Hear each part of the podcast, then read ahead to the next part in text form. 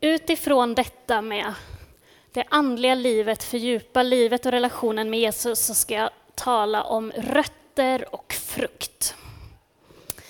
Vi lever ju i ett samhälle som uppmuntrar det som syns, alltså att allt ska ses och allt ska synas. Allt ska vi lägga upp på sociala medier som sagt, allt vi gör. Vi har tv-program vi ska följa med. Framförallt nu är det ju extremt många olika tv-program med folk som dejtar och ska träffas den stora kärleken.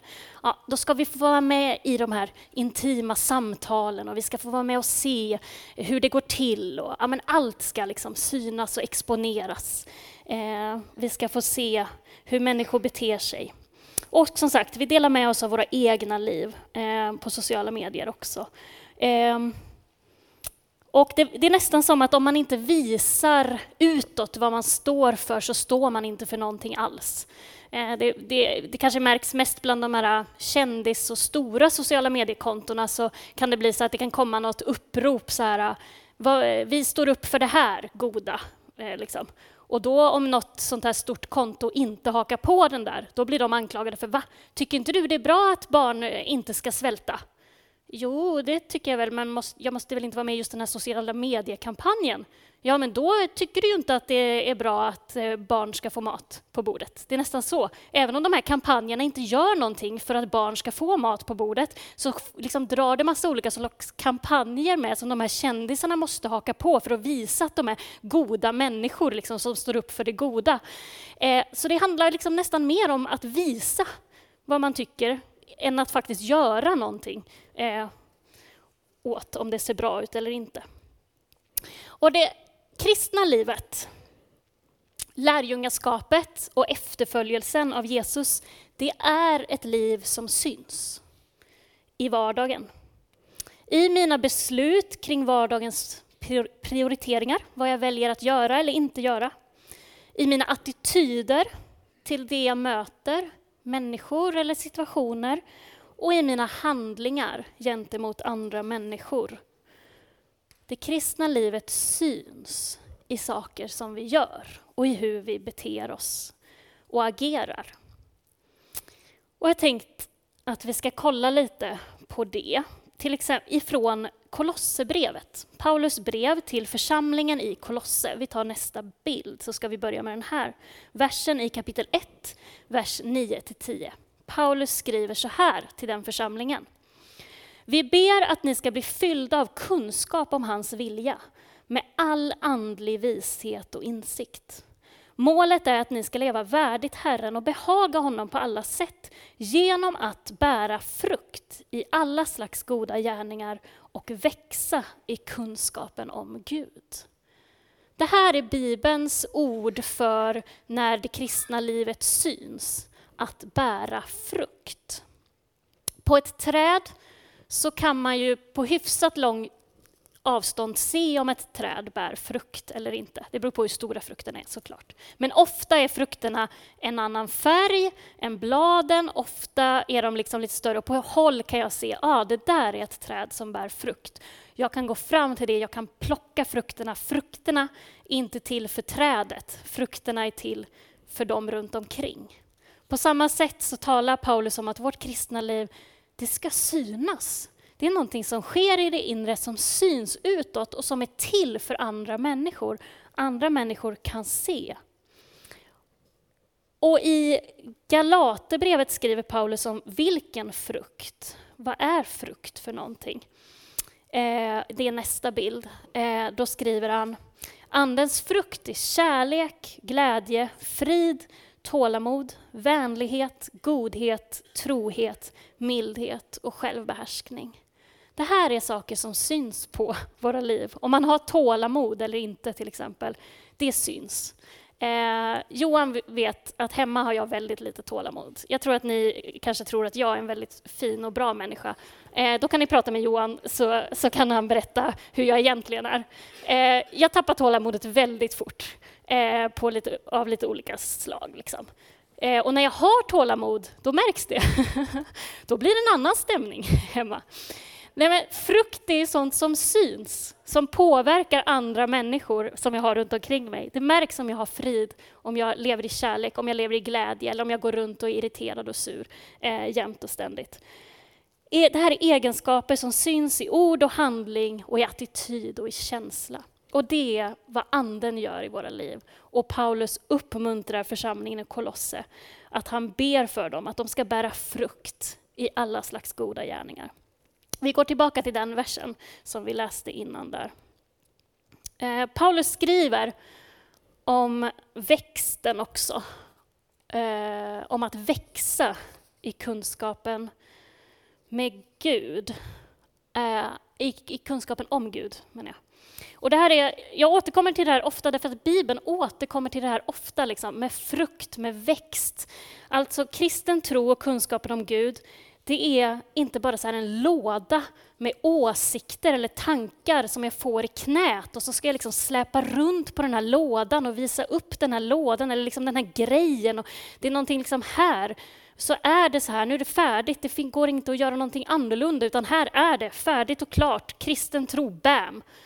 Eh, men Bibeln uttrycker hela tiden som att livet med Gud är någonting som gror, någonting som växer, någonting som lever. Det kan förändras, det kan ta den vägen, det kan ta den vägen. Grenarna spretar ut. Det, det växer, det är någonting som är levande. Ehm, och det säger Paulus här också, att han ber om att de ska växa i kunskapen om Gud. Ehm, det är inte färdigt bara, bam, här har du en färdig låda, utan det är någonting så här, nu ska vi se vad som händer när jag lär känna Gud. Vad är det som växer fram? Så Paulus talar alltså om att det kristna livet är ett liv som syns. Frukten syns och den är till för andra människor. Men i typ samma andetag, eller åtminstone i kapitlet efter, så påminner Paulus om var frukten kommer någonstans ifrån. Och då är vi i, på nästa bild, Kolosserbrevet 2, vers 6-7, så skriver han så här. Liksom ni tog emot Kristus Jesus som Herre, så lev i honom, rotade och uppbyggda i honom och grundade i tron i enlighet med den undervisning ni fått och låt er tacksamhet flöda över. Rotade. Frukt ger inte rötter. Det är rötterna som ger frukten. Vi kan lägga upp nästa bild som är en bild på rötter. Olika växter har ju olika slags rötter, men många gånger så är det som på den här bilden. Alltså ni ser ju att rötterna är längre än det som sticker upp ovan jord. Grässtråna är kortare. De kan ju ha blivit klippta förstås, men nu går vi inte in på, på det. det finns många saker med bilder som kan bli fel. Men många gånger är det ju så här att en växt har ett gediget rotsystem. Och inte minst ogräs, eller hur? Ni som har trädgård. Just de måste man ta i extra mycket. De har, maskrosor har ju också riktigt rejäl rot, kan de ha. Men poängen är, det är inte bara det som syns på ytan som är det som är det viktiga. Det är snarare så att det är ännu viktigare vad som finns under ytan för det som syns. Eh, och risken som vi hela tiden lever med eh, i det här samhället och som människor, när vi liksom, för vi fångas lätt av det vi ser, det är ju just att det är frukten, det som syns, som blir det viktigaste. Att det som andra kan se och kan berömma oss för och se upp till. Alltså det är det vi vill lägga fokus på. Att mitt fokus hamnar på det jag gör för Gud eller på det jag gör för församlingen eller för andra människor. Eh, att det ser riktigt bra ut, att jag är en riktigt bra kristen och att folk kan tycka att jag är duktig. Och kanske är det därför som vi har lätt att även i kristna sammanhang liksom lyfta upp enskilda människor och sätta dem liksom på piedestal och säga, och den där personen predikar så bra, eller den, när den där personen ber, då blir, sker det alltid helanden, eller och den där personen har fått föra massa människor till frälsning. Att det är det som syns som vi liksom premierar och lyfter upp och så blir någon en kändis eller liksom upphöjd på olika sätt. Och det är inte fel, Paulus talar ju om att vi ska bära frukt. Vi ska ju predika, vi ska be för helande, människor ska föras till frälsning. Men vart kommer det därifrån? Det kommer från något att det också finns ett liv på insidan, en rot och en grund i Jesus Kristus. För vad händer om jag lägger allt det här fokuset på det som görs och det som syns? Vad händer då om jag inte har så mycket frukt i mitt liv? Om jag märker att nej, jag orkar inte vara så där duktig som jag har tänkt att man ska vara som kristen. Jag orkar inte älska alla människor. Jag känner inte glädje hela tiden. Och det här som jag försöker göra för Gud, det blir ju inte så mycket av det. Jag ser inget resultat. Folk blir inte frälsta, de blir inte helade. Vad händer då om jag har lagt allt mitt fokus på att det är det som är det kristna livet? Ja, då finns å ena sidan risken att jag tar i lite hårdare. Jag anklagar mig själv och så säger jag, älska mer, var mer glad, skärp dig, ryck upp dig, kom igen, eh, var en bättre kristen. Och så försöker jag anstränga mig och ta i och jag vill liksom bara producera, jag vill att det ska synas någonting i mitt liv. Jag putsar på ytan och på fasaden. Och, ja, då är det ju lätt att tappa bort Jesus. För allt handlar om mig, hur jag ser ut och vad, allt jag försöker göra. Och när vi tappar bort Jesus, då tappar vi bort nåden.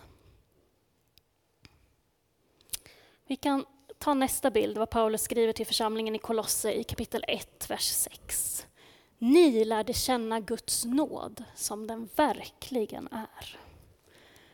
Vi har lärt känna Guds nåd som den verkligen är. Guds nåd som blev synlig i Jesus Kristus, som dog för dig och mig innan vi hade en chans att göra någonting bra. Guds nåd som drog oss upp ur fördärvets grop, ställde oss på den fasta klippan. Guds nåd som utvalde oss i moderlivet. Guds nåd som har friköpt och försonat oss med Gud. Guds nåd som har gett oss hoppet om evigheten. Guds nåd som säger kom till mig alla ni som är tyngda av bördor.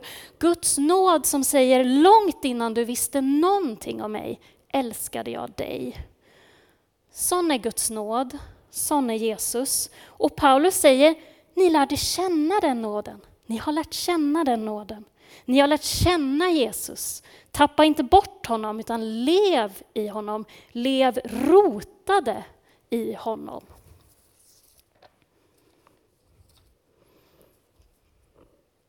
Där frukten inte ska produceras av mig själv och mina egna ansträngningar, men där jag faktiskt ibland kan behöva anstränga mig för att se till att jag är rotad i Jesus. Så att Andens frukt kan växa i mitt liv. Så vad är det som stärker våra rötter i Jesus? Vad är det som hjälper mig att leva och bli kvar i Jesus? Från den utgångspunkten så vill jag tala om bibelläsningen, bönen, lovsången och gudstjänsten. Alltså utifrån vad stärker mina rötter i Jesus? Så att de här fyra hjälpmedlen, eller vad vi ska kalla dem, kan bli det de är tänkta att vara det som stärker vår rot, stärker vår relation med Jesus och inte ett tungt ok som bara läggs på våra axlar som jag måste hålla på med bara för att jag råkar ha blivit kristen också så måste jag ju hålla på med de här grejerna. Nej, det är ett erbjudande. Det finns en möjlighet att stärka dina rötter, att lära känna Jesus och här är några saker. Paulus skriver om detta till eh, församlingen i Kolosserbrevet. Eh, vi kan ta nästa bild med Kolosserbrevet 3 och 16. Låt Kristi ord rikligt bo hos er med all sin vishet. Vi behöver Guds ord i våra liv. Vi behöver mata oss med vad Gud säger om oss, om världen. Eh, vi behöver möblera våra liv så att Guds ord får plats. Vi behöver faktiskt ibland plocka bort vissa saker för att ge utrymme för Guds ord. Som sagt, vi har så många ord i vårt samhälle som kommer emot oss från nyheter och allt möjligt. Vi behöver Guds ord i våra liv för att stärka våra rötter. Var är det jag kommer ifrån? Vad är det som ger mig näring? Vem är det som säger vem jag är? Eh, låter jag liksom samhällets röster tala om för mig vem jag är eller låter jag Gud tala om för mig vem jag är? Låt Kristi ord rikligt bo hos er. Och vi behöver bönen. Paulus skriver i kapitel 4, vers 2 på nästa bild i Kolosserbrevet. Var uthålliga i bönen, vaka och be med tacksägelse. Vi behöver bönen tillsammans med andra, tillsammans med varandra och vi behöver den enskilda bönen inne i vår kammare där jag utgjuter mitt hjärta för Gud.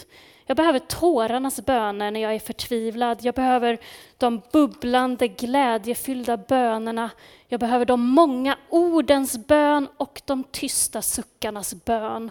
Bön är brett.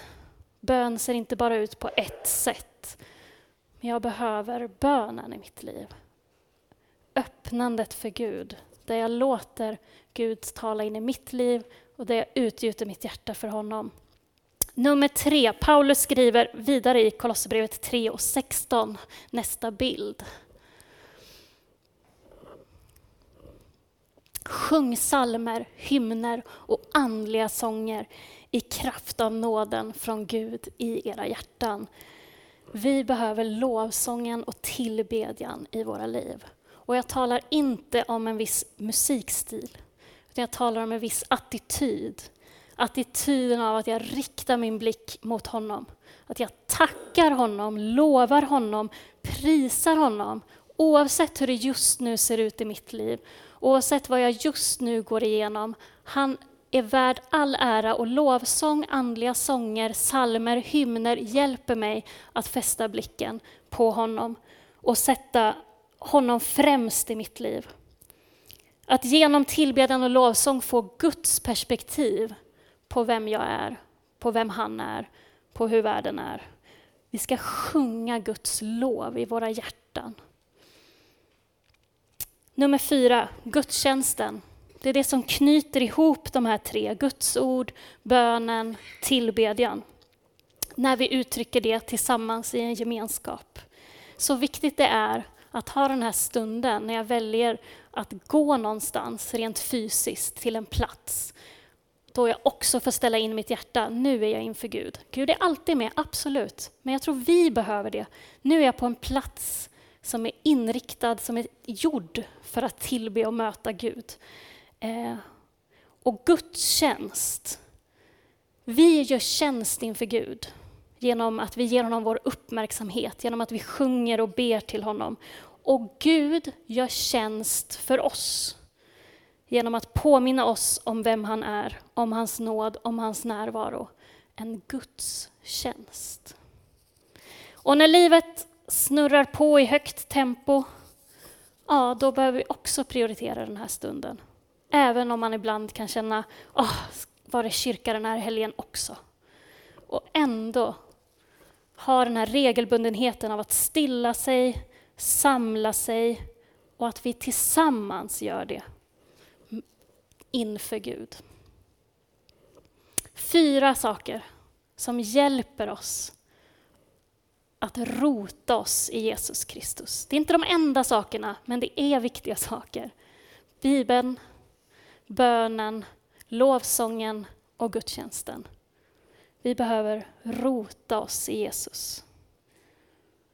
Och inte som ett ok som läggs på våra axlar, utan som en möjlighet att få komma nära honom som gjorde allt för att, han, för att vi skulle komma nära honom och för att han skulle komma nära oss. Så därför vill jag både utmana och uppmuntra. Låt den här fastetiden fram till påsk bli en tid av att igen närma sig Jesus på det sätt som du behöver. Att välja bort någonting och lägga till någonting utifrån din situation. För frukt kan inte växa utan rötter. Så låt oss tillsammans rota oss i Jesus Kristus. Vi ber tillsammans. Tackar dig helige Ande för att du är här. Tack för att du är vår hjälpare. Du som kommer nära oss. Hjälp oss att komma nära dig. Ser allt som snurrar på i livet. Allt som tar uppmärksamhet. Allt som tränger sig på av ord och känslor och situationer. Och, ja, du ser både sånt i vår närmaste vardag och sånt vi stöter på genom internet, eller tv eller sociala medier. Herre. Allt som vill fylla, fylla upp all plats. Hjälp oss, Herre, att ge utrymme för dig. Att rensa lite grann. Herre, vi vill säga välkommen. Du som alltid är här, men vi vill säga välkommen. Välkommen in i våra liv. Välkommen in med din nåd. Vi behöver den. Men också välkommen med din kärleksfulla tillrättavisning när vi ibland väljer att gå vår egen väg. Helige Ande, vi behöver dig för att se klart, för att se på oss själva, för att se på dig, för att se på världen så som du ser på den. Hjälp oss att inte fastna i oss själva och i ja, vad det än kan vara, Gud. Om det finns bitterhet, irritation, saker som har hakat sig fast i våra liv, som drar oss bort ifrån dig eller som skymmer bilden av dig. Herre, jag ber att det får klarna, att vi vågar lämna den bitterheten, den irritationen, den sorgen eller ja, vad det kan vara hos dig, Herre. Herre, du fördömer inte oss, men du kallar oss närmare dig. Hjälp oss att ha modet att ta det steget. Vi behöver dig Jesus. Vi behöver dig för vår egen skull och den här världen behöver dig Herre. Så vi behöver dig för världens skull. Att våra rötter blir starka och stabila så att vi kan få bära frukt som kommer andra människor till del. Herre. Frukt av glädje och frid, kärlek, tålamod, mildhet, godhet, ödmjukhet, självbehärskning. Det som den här världen behöver, som människor behöver, Herre. Ber om nåden att frukten ska få växa i våra liv och i vår församling och att andra människor ska få se och ta del av det. I Jesu namn. Amen.